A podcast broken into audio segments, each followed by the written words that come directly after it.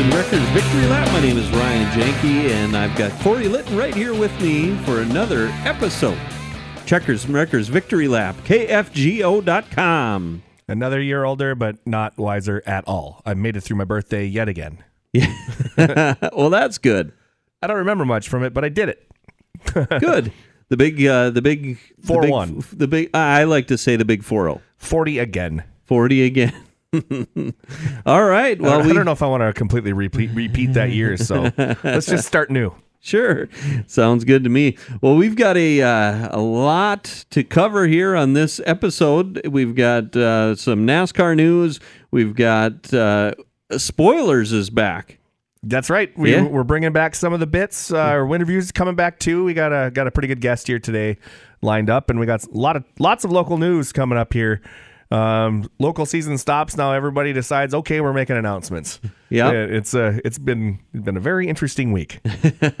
All right. Well, let's uh, let's just get right after it with uh, the last lap from NASCAR.com. One lap to go, presented by Credit One Bank. Larson with a three tenth of a second lead. Bell. A final effort through one and two. Down the backstretch for the final time. Big gain right there by the 20 car. Through three and four for the final time. Now lap traffic coming into play. Bell on the high side. Larson's going to drift up in front of him. Does Bell have enough? It's Larson. Bumper, Bell. still bumper. High, high, Larson. high. High, high, Larson's going to push push push win. it, checker What yeah! a finish by Kyle Larson. Good job. Larson advances to the championship four, but what an effort by the 20 of Christopher Bell. So yeah, yeah, that was uh, that was an interesting end to that one. Um, It came down to the very end, but Kyle Larson was able to hold off Christopher Bell to win in Las Vegas. I like that. My favorite part of that clip, Yeah. the one person that just kind of nonchalantly went, "Good job." Yep. Good job. Um, yeah, Lar- Larson Got her done. rebounded le- rebounded from an early ra- race uh, brush with the turn two wall for his 23rd win of his career, tying him for 36th all time with Ricky Rudd. It's also just his 17th win in the last three years since his his year off. He's won 17 races That's crazy. uh, ever since he joined Hendrick. So, uh, so yeah, let's do the math. Uh, what career move was really good uh, out of this one? Should he have stayed with Ganassi or no? Uh, I think he's doing well for himself. I think he's doing all right. Um, the win locks him into the championship four here in two weeks in Phoenix. Uh, stage one, uh, it was won by uh, a guy named Kyle Larson. Uh, Heard of him. Chri- Christopher Bell, he got second. Um, this looks pretty close to the way this ends too. Um, Brad Keselowski finished in the third spot. Tyler Reddick in fourth. Martin Truex in uh, Martin Truex Jr. in fifth. Ryan Blaney he finished in the sixth spot. Then it was Denny Hamlin in seventh, Kyle Busch in eighth, Kevin Harvick in ninth, and William Byron in tenth. Yep, stage number two. Kyle Larson won that. Ross Chastain second. Christopher Bell third. Fourth was Denny Hamlin. Then Brad Keselowski in fifth. Sixth was William Byron. Kyle Busch in seventh. Ryan Blaney eighth. Tyler Reddick ninth. And Bubba Wallace rounded out the top 10 for stage number two. On to the finish. Of course, Kyle Larson first. Christopher Bell second. Kyle Busch in the third spot, Brad Keselowski fourth, Ross Chastain fifth, Ryan Blaney after him. In seventh was William Byron, uh, Tyler Reddick eighth, ninth, Martin Truex Jr., and Denny Hamlin rounded out the top 10. How'd they look in points? Well, Kyle Larson, he's uh, locked in to the championship four, obviously, the only one so far. Uh, so he'll be your point leader right now. William Byron is plus nine over the cut, cut line in uh, the second spot. Martin Truex Jr. and Denny Hamlin both tied at plus two above the cut line. Then uh, right behind them, uh, on the outside looking in, as of now, it's Christopher Bell, who is two points back. Tyler Reddick is 16 points back in sixth. Ryan Blaney, very vindicated Ryan Blaney, sitting in seventh. Uh, 17 points back, along with Chris Buescher, also 17 points back from the cut line. And they've got two two races to go, I believe, until uh, the, the they ended out in Phoenix, correct? Anything can happen. Anything this, can happen. This weekend. It's uh, it's uh, yeah, we'll get to that in a second here. But we'll go to the ratings first. NBC drew a 1.3 with 2.194 million viewers, down 500,000 but last year, but still up over the average by about 100,000 viewers.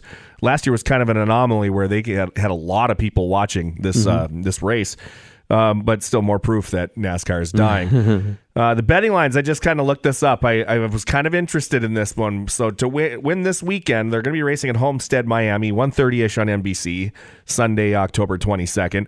Uh, Kyle Larson is the favorite to win here yet again. Okay. Now, he's, he, you know, any track that's a mile over, you can pretty much expect him, except for the restrictor plate tracks. He seems to excel at all of those. All the mile and a half, the cookie cutter ones that we don't like so much. But uh, Homestead's not so much a cookie cutter, but it's the closest to a dirt track that you can find. Because if your car doesn't work on the bottom, you can run all the way right on the wall. And he likes to do that. Yeah, he He's does. currently favored at a plus 250 right now. Tyler Reddick is plus 550. Martin Truex Jr. third uh, third most favored in this one, plus 600. Ryan Blaney and Ross Chastain are both at plus 1800. But if you go in the head to head battle, Ryan Blaney's favored by 50 points in that one. Um, this I had to look at the very bottom too. Todd Gilliland, Josh Bilicki, JJ Yeley currently plus 100,000 right now. So that is a long shot. Put a put a twenty dollar bill on them. well, yeah, why not? That's uh, courtesy of DraftKings. I took a look at that one and uh, yeah, found it found it quite interesting. All right. So uh, what's up next for them? Well, again, Sunday, October 22nd, Homestead Miami Speedway. That'll be a 1.30ish start time on NBC. Uh, there was a little bit of controversy, though, after the race was over. In post-race news, the left front shock on Ryan Blaney's car was deemed to be uh, illegal Cheater. which resulted in disqualification, loss of points, and loss of race winnings. But after a day, NASCAR came to its senses and realized that the test was wrong, Oh. reinstated reinstated all of Blaney's points and winnings, retested it at their facility, and found out the test was wrong. Oh. Um, so this is this is a first because uh, I mean they admitted it before when um, the last time they admitted that a test was wrong Uh-huh. Was Tim Richmond when they they're trying to find out what kind of drugs he was on. Yeah. and they they found all kinds of drugs in his system, but that you know we all know the what happened there. Oops. Sorry. But uh, you know, they even said in that one, uh, we took a test. Well, the test was bad. well, their test was bad here out, out in Vegas too. I mean, anyone that knows anything about race cars knows that you don't need a good left front shock. left front wheel in, in some drivers is pretty much worthless. Yeah. Leave the left front at home. Yes, sir. Vindicated. He is uh, back to not being called or labeled a cheater. Squeaky clean. He is absolutely the cleanest racer in all of racing. That's ever lived. All right, we had some world World of Outlaws uh, action as well. Well, Saturday, October 14th, Lakeside Speedway in Kansas City, Kansas. Donny Schatz rallied back uh, to take the lead late in the race from David Gravel while navigating traffic on the way to uh, the white flag to pick up win number 311 of his career. Gravel held on for second. Brad Sweet finished in third. So your top two in points finished second and third in that one, too. Gravel really desperately needed that win uh, going into the uh, crunch time coming up here. The points sit like this. Brad Sweet has 8,946 points. David Gravel sitting in second. He is 66 points back. He cut two points off of that uh, that spread right there. Carson Macedo is a negative is is behind by uh, 132 points. Then Gio Scelzi sitting in fourth, 444 points back. Logan Schuchart, 462 points back in fifth. Donny Schatz, 502 points back in the sixth spot. Tonight, and this ties into our next two segments pretty much. Nice. Uh, Friday, October 20th and Saturday, October 21st, the Devil's Bowl Speedway in Mesquite, Texas. Um, and this marks a really, really uh, tough, uh, uh, tough announcement they have to make right near right now. Uh, in you know, last week it was announced during the races uh, out of Lakeside, uh, Kansas. Uh, that the country's most famous, one of the country's most famous racetracks, Devil's Bowl Speedway in Mesquite, Texas, will be closing down after this weekend's World of Outlaws event. After 50 years of operation, uh, the World of Outlaws were uh, born there back in 1978. That was where the inaugural race for the World of Outlaws was at, and they'll be holding their 89th and 90th races at the historic half mile. With urban sprawl creeping in, the property owner, Lanny Edwards, recently told uh, NBC in uh, Dallas Fort Worth that the time is the time is now. That's- So unfortunately, he had to sell. Uh, they're expecting a highway to go right through basically where one of the buildings is, right, Oh, right, right there, and so uh, he's losing all of it, and he might. It's another thing that that was said in that interview with uh, Dallas Fort Worth NBC uh, affiliate down there um, was uh, his dad on his on his deathbed kind of said, you know, eventually that property is going to be worth more uh, than what what it would be to hold on to it. So you you know you got to do something with it eventually. Yeah. Well, they, like you said, then the time is now. And that that brings me up to one of our uh, a revival of of of some sorts. Yeah. I guess. Spoilers, breakdowns, and setup sheets. You've got a spoiler for us this week. Get back to dirt.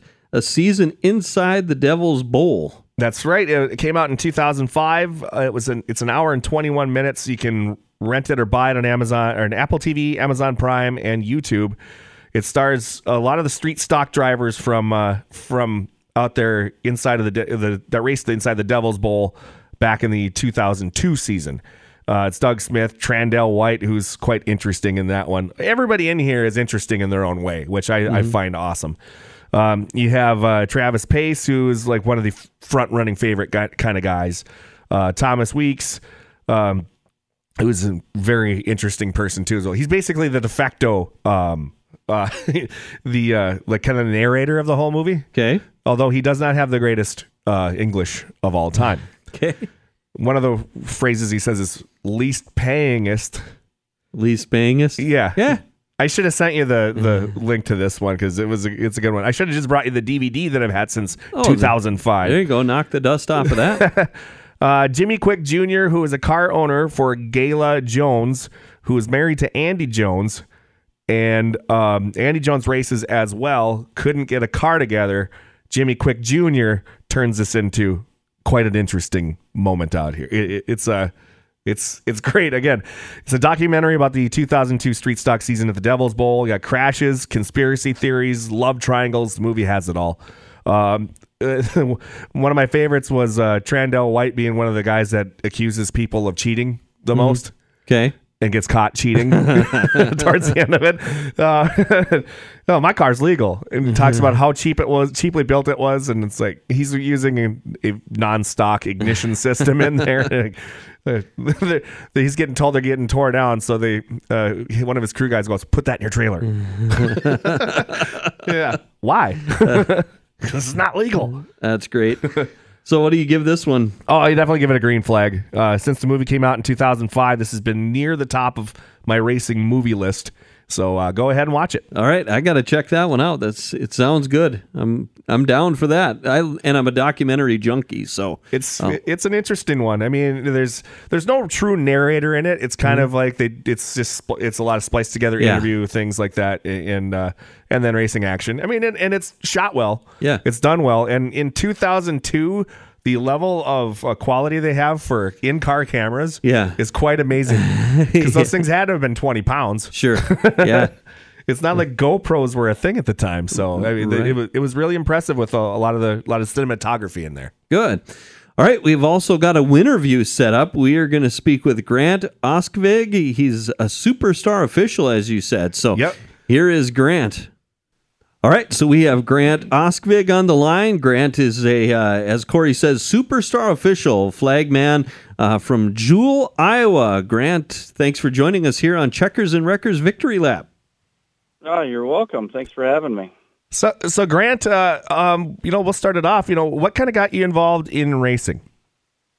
Um, well, my dad started working um, Webster City Racetrack in 1983.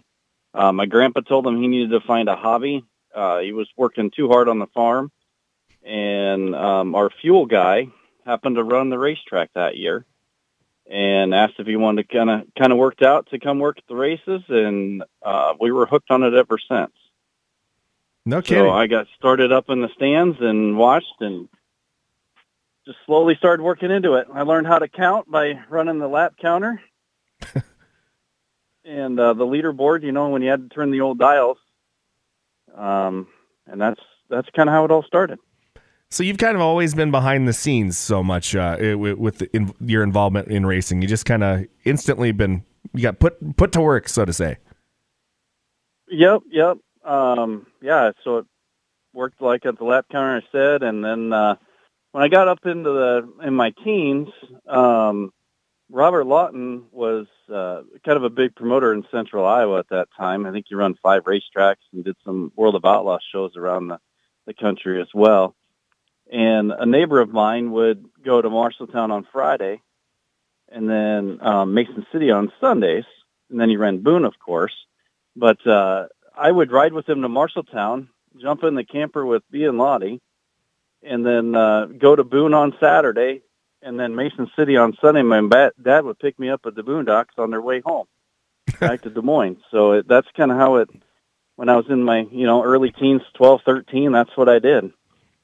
Just So, spent my summers jumping in with them and running around. so you had to get quite the education by hanging out with people like that, didn't you? Yeah, I did. Uh, learned a lot um, on all aspects of all aspects of life, um, which was fun. You know, sometimes you're a 14 year old kid trying to get between two guys that are, uh, you know, twice the size as you are. Just hope that they don't swing, or you got to duck. So, how do you keep such a uh, such a calm demeanor in a situation like that? I mean, uh, I mean, you you have you're not exactly the largest guy either when it comes to anything. Uh, like a lot of the people are that that race around this area and and in your area as well too. So, how do you keep a calm demeanor and keep the situation under hand? Uh, I I guess that's just my personality a little bit. Um, more of a a little bit of a laid back guy until I need to make a decision or a, a call or something like that, and I just try and talk to him, talk to him through it, and you know, uh, racing's a very intense, um, intense sport. You know, very lots of emotions, uh, which is great for the passion of the sport. Um, we just got I got to try and take a step back and and you know, it's not the end of the world you know, it's a, it's a bad situation, but we'll work through it type thing. Um, there was plenty of times in my early on, I didn't know if I was going to make it out of the circle, you know, um, when they had to make a call, they weren't too happy with me, but we always talked through it. And sometimes if it got too, they were too upset, I said, you know, we're going to take this uh, conversation, we'll table it. And when you can calm down, we'll, we'll finish it, whether that's next week or middle of the week or whatever that is. Um, so, sometimes I've had to walk away. They're not too excited about that, but um, I've always went back to them and, and then we worked it out. So, So have, sometimes they're still not happy with me, but uh, that's just part of the game. have have you ever been approached to be like a mediator for a divorce or anything like that? I have not. Sounds like you have I a have calling not. that you missed. High school principal, maybe. Well, a bus director is uh, is close enough. yeah so yeah let's kind of talk a little bit about uh, I, I do remember one specific incident where we had a, we had the grant cam where we made a we took a casey's Oh, hat and, and gave it to you over at the super nationals in boone. And you did have a moment where somebody came up to the where you're flagging from. And i, I we went to your camera right when that happened when someone was so you get a close-up view of the person yelling at you and you can see your hand pointing at them to tell them to, to get out of there uh, do you remember that moment Oh, absolutely do. That that was uh, yeah, it was, and I may even remember the call. It was a sport mod. Um, it kind of got crossed up on the front stretch. I'm not exactly sure how, but it was the dad of the kid that got crossed up came to the flag stand, and uh, he wasn't very happy. And I just explained it was a call on the racetrack. You need to go sit down, or otherwise you'll be extorted on out. and uh, he he did listen. He wasn't very happy, but I said the call was made. That's all we can do, bud. yeah, I, I think you could be a mediator for uh, for divorces or something like that. Yeah, you definitely have that that uh, that in you. Um, so let's kind of go in a little bit here with uh, where where do you really work right now, and uh, what is what your are your job titles, so to say? Um, right now, I work at Boone Speedway on Saturdays. I'm the race director there, and then on Sundays I go over to Vinton, and I'm the head scorer, trans- transponder scorer there. And then I just kind of travel wherever I can, you know, whenever it works in my farming and and bus life. Um, I slide down to um, Speedway in Yuma for the Winter Nationals. Um, going down to Casa Grande here at the end of November for their big showdown, and then um, I get to travel up to uh, see you guys and on the mod tour there for the Dakota tour. So you know, getting to travel a bit, you know, get kind of getting out of your your area. Uh, obviously, working with farming and everything like that, and, and getting to travel the and entire distance basically around North Dakota. How interesting is it to go kind of see different parts of the, the country and their agriculture and everything like that? Oh, I absolutely love it. That's uh, that's part of the perk of getting to to travel, do what I love is going to the races, and then also seeing the different farming aspects and and the countryside. It's it's pretty sweet, and having you know our Corey, our personal tour guide up there in Dakota, in Canada, is pretty darn fun too. Getting all the good stavats So, do you have any? and, and the good food. We got to hit the good food. Yeah, it's the good That's- food. That's our main goal, right? yeah, I mean, I didn't get this body by not doing stuff like that. and if you eat like me, For you sure. can have a body like mine too. Uh, I'm I'm getting there. So, uh, you know, what are some you know good stories that kind of stick out a little bit on the road? Like, is, is has there ever been like a, a major close call or anything like that when you're uh, you've been driving around? Because obviously you've got a ton of miles in you. Sure. Um, as far as on the racetrack goes, Or yeah, just Um, to and from or whatever. Yeah, I, to and from is pretty. I mean, other than you know a raccoon here or there, but nothing major as far as driving, which is uh, a blessing. Um, close calls. I've the, I've been on the flag stand at Boone three times when it's got taken out. Twice from Rockin' Ronnie Wallace, and uh, the, the third one I don't remember. I just remember it being a loud thump when it went by. Yikes. Um, those are those are the close calls. You know, you see a Wix filter go by, you're like, oh, hello. oh yes, that means the car's on its side in the bottom of it's That's looking right at you. Yeah, as it's going by. Yeah.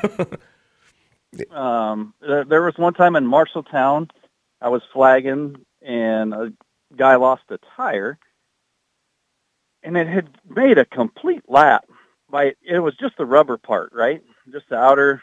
I don't know how it happened, but it was just, and the cars would bump it as they would go by, and it would keep going. made a complete lap.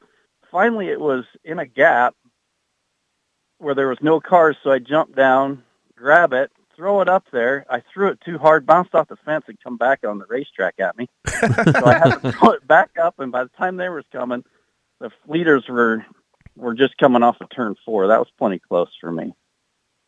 That's pretty nuts.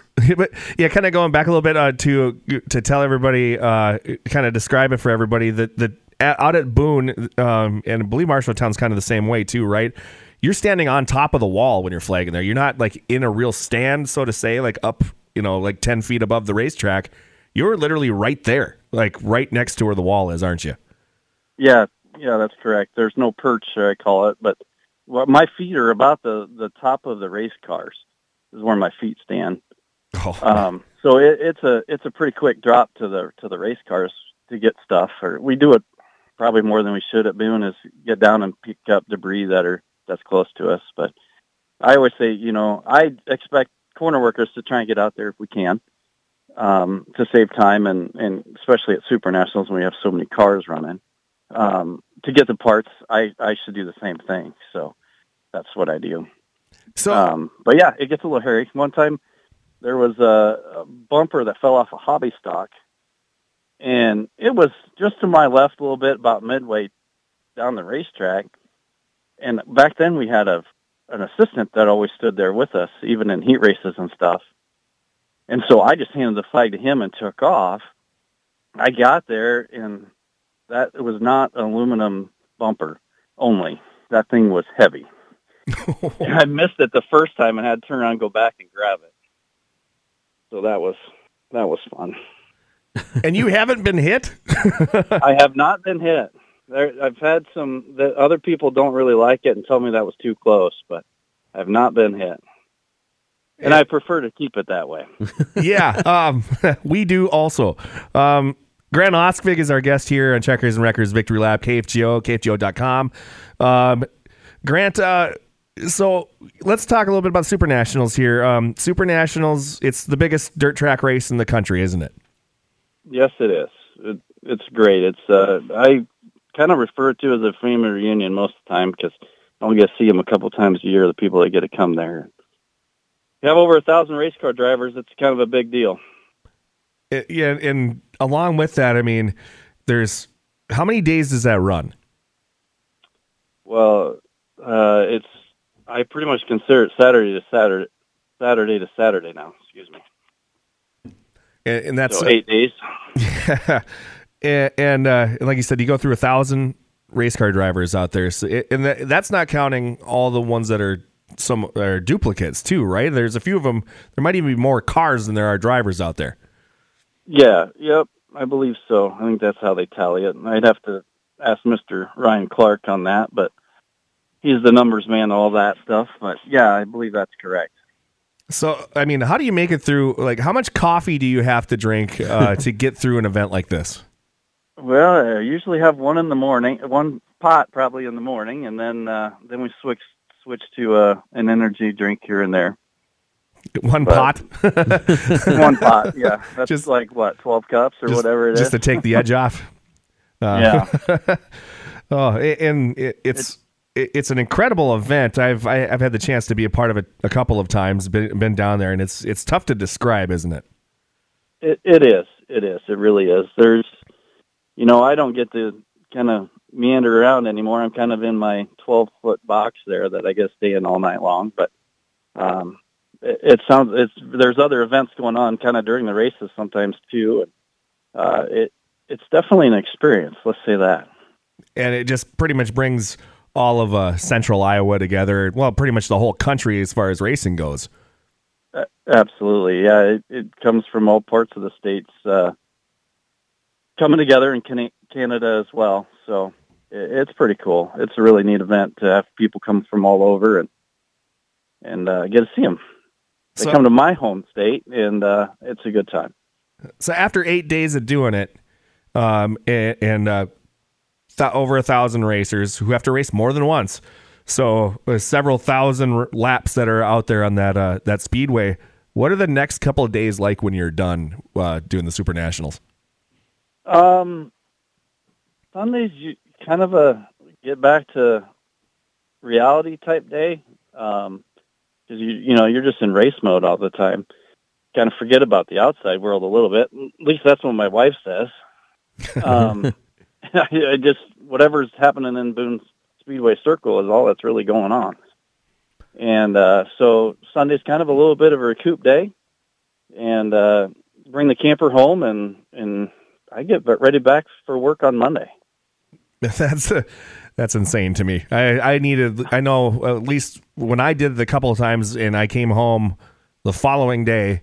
I, I needed at least two or three days to recover after that, and I wasn't even partying or anything like that, like most of the people do in the pits throughout the whole thing. That's another whole story right there. But uh, yes, that, that is. All right, uh, Grant Oskvig is our guest here on uh, on Checkers and Wreckers Victory Lap on KFGO and KFGO.com.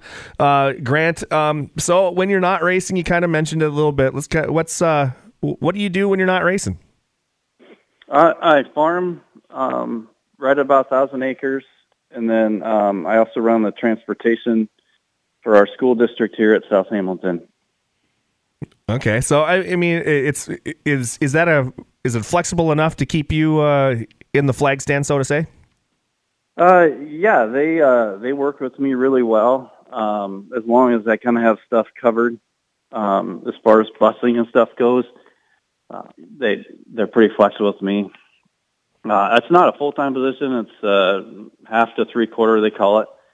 So I just have a max hours that I can put in. So, and they don't care when I put those in. So sometimes it's uh, I go fix buses after I get out of the combine or the catch cart, whichever one my father-in-law isn't in, and uh, go fix buses and then come home and yeah. So sometimes I don't see the kiddos uh, for a few days because uh, I'm up before they leave and i they're in bed when I get home. So, um, uh, one of the things that I, I thought was pretty neat is that uh, you make your own flags, don't you? Uh, yeah. Um, well, I, I assemble them. Let's say. Okay. Um, I don't. I'm not a sewer, so I I have those made and then I put them on my own poles. I never was a big fan of the wooden dowel sticks. Um, they just didn't flex. They're heavy, and I didn't really want to have rotator cuff surgery at a young age when I was flagging so much. There, there was years I was flagging over 100 nights uh, a summer. So uh, I came up with some some lighter weight, flexible uh, flags. Uh, so, where do you learn a technique on how to flag from? because I know there are several uh, several different styles I've seen over the years. You know, you get the the typical straight ahead, you know, never really done it before flag flagger. Then you have the people that really put a lot of effort into it, like like you do, and uh, like Logan Kelly do, also down there in your your neck of the woods. Um, where do you learn your technique from? Uh, is actually from Toby Cruz is where I got my technique from. Um, and that's kind of who got me started in flagging. Uh, that when I was a senior in high school was going to be his last year at Mason City at the old I-35 Speedway. And I, he was looking for a replacement. I said, Hey, I'd like to learn. And he was going to be there all summer. So that's kind of, I assisted him for three quarters of it. And then he started letting me just take over as, as the season went on, you know, lower level and moving on up. But I always enjoyed his um, flag style or flag waving style, I should maybe say. Um, and so I just watched that and learned. And actually, I went home in front of a big fan and started waving, so I didn't look like a fool when, when I was out in front of 800 people, and and uh, just got it so it didn't tangle up all the time anyway. But that's how I learned behind the scenes anyway. Well, that's uh, that, it was it was definitely after Toby Cruz. He he taught me a lot. Okay, well, that's that's awesome. Uh, so, uh, Grant, uh, we kind of mentioned a little bit earlier. Are, you've already done the Super National so far this year. So you got uh, just what do you have coming up here for racing action? Uh, I'm actually just booked my tickets here this last week to go down to the showdown there in Casa Grande, um, Arizona here, November 17th through the 20th or 19th. I guess I fly home on the 20th, and then uh, then we'll be Winter Nationals in January from January second or third to the fifteenth. Well, it sounds like you have a have a, still a pretty good schedule coming up here for you. If you want to come up here and flag uh, for uh, some of the ice racing, you're more than welcome to come up here. I'm sure they'll let you do it. I'm sure they will, but you know that's kind of cold. I don't know how you guys do it up there. Between you and Becca, uh, that Fargo pile or whatever the mountain. That's snow pile. Mount Fargo. Mount Fargo, that's it. I, I knew I knew it didn't have the lingo right, but um, man. And then this last winter, when Becca would send me uh, pictures of the snow piles, I'm like, that's just insane. You're not that far away from us. You got to have some kind of winter, don't you? Oh, we do, but just not. We didn't get. We haven't got that for a few years. I think 2011 was probably the the last time we had that that much snow, where it was. Uh, I called it Tunnel Village we couldn't even see the UPS truck type thing coming down the gravel road. Well, great. But nothing like you, the guys have gotten. Yeah, we do. Uh, we do kind of hoard our snow up here. um, yeah. Grant, thank you for taking some time with us here today. We really appreciate you coming on the show, and uh, uh, hopefully your parts come here very soon, so you don't have to sit and wait too long for, to uh, fix your combine. Well, I appreciate that, and uh, thanks for having me on, and enjoy sharing a little bit with you guys hopefully you learned a little something. Yes, sir. All right. Thank you, Grant. We appreciate the time. You betcha. Thanks a lot. Yep. Bye bye bye. All right. There he was, Grant Oskvig. Super nice guy. Straight out of Jewell, Iowa. Yeah, yeah, really nice guy. Yeah, you said it before that you wouldn't think this guy is a hard nosed flag stand guy. You're having to make like uh, like immediate decisions that could. Uh, I mean, but obviously, you know, when we heard about him jumping on the racetrack to grab things and jump back up there, uh, obviously, I mean, he's still he's still you know flirts with disaster a little bit there, a little, little bit. danger. Yeah. So, uh, all right. So, what else happened? Well, uh, in local news, the WISSOTA National Champions were officially crowned. Last week was the final week of the point season for for uh, WISSOTA Auto Racing around this area, meaning all the champions were crowned. Justin Barsness uh, ended up winning in the Hornets. Josh Berg was the uh, champion in the pure stocks. Tommy Bodden won in the Mod 4s for the second time in his career. Then uh, the Wolverine Justin Vogel, he got the second uh, national championship in his street stock career. Zach Benson won in the Midwest Modifieds. And stop me if you've heard this one. Shane Sabraski won uh, both the super stocks and the modifieds. That's 11 national titles in three classes that he is uh, he's accomplished here. Uh, and then rookie Tyler Peterson won in the late models. That's his third national title in two classes. He was the um, two time modified winner as well. So uh, that was uh, all the champions have been crowned out there, and he, then we also had something really interesting Okay.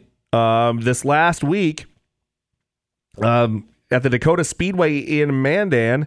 Uh, they have they switched. It, it- actually, it was just a little over a day ago. They made the announcement Wednesday, October eighteenth. Uh, Dakota Speedway Board of Directors. I'm reading straight from their Facebook page here. Uh, their board of directors made a decision to tra- transition from WISSOTA Street Stocks to IMCA stock cars for the 2024 racing season.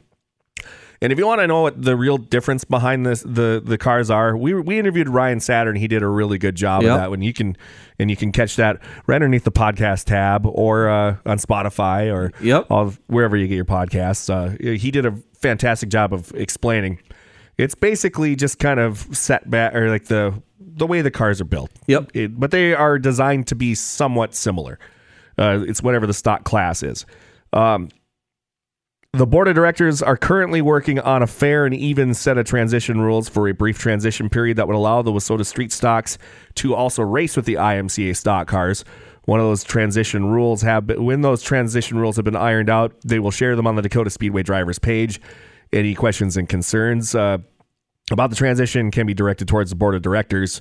They will be having another meeting. Their next general membership meeting will be Thursday, November 9th. Uh, and uh, that's where they're going to I'm pretty sure they're going to have a lot of a lot of explaining to do uh, or I should say a lot of questions to answer. Yeah. Yeah. People want to know. Yeah. Um, w- and I generally like to stay out of the uh, topics as far as you know, giving my opinion on it. Uh, wi- either way, because I'm of the concern right now, or I should say, I'm I'm in the position where I've worked for for both IMCA and WISSOTA. yeah. You know, and sometimes at the same track, and to me, racing is racing. You throw a green flag, and a bunch of people are supposed to go really fast yep. until they throw a flag that's got two colors on it, black and white, and uh, um, Try to finish first. and if you do it, if you get there before everybody else, um, you're a winner. Yeah. Or unless they tell you to stop for other things, we could go into this forever. but yeah, I, uh, to me, it doesn't so much matter what the sanctioning body is on there. I think IMCA stock cars are just a little bit more exciting and entertaining to watch than the WISSOTA Street stocks.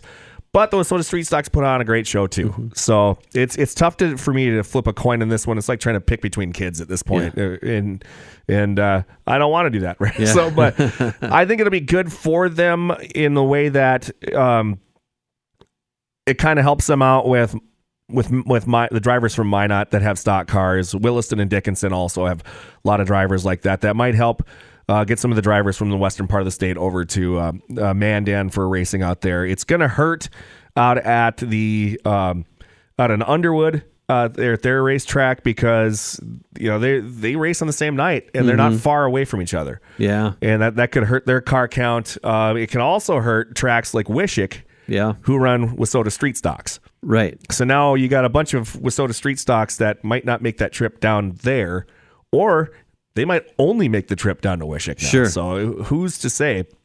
Jamestown kind of is sitting on an island right now, the Jamestown Speedway, because they're still WISSOTA street stocks.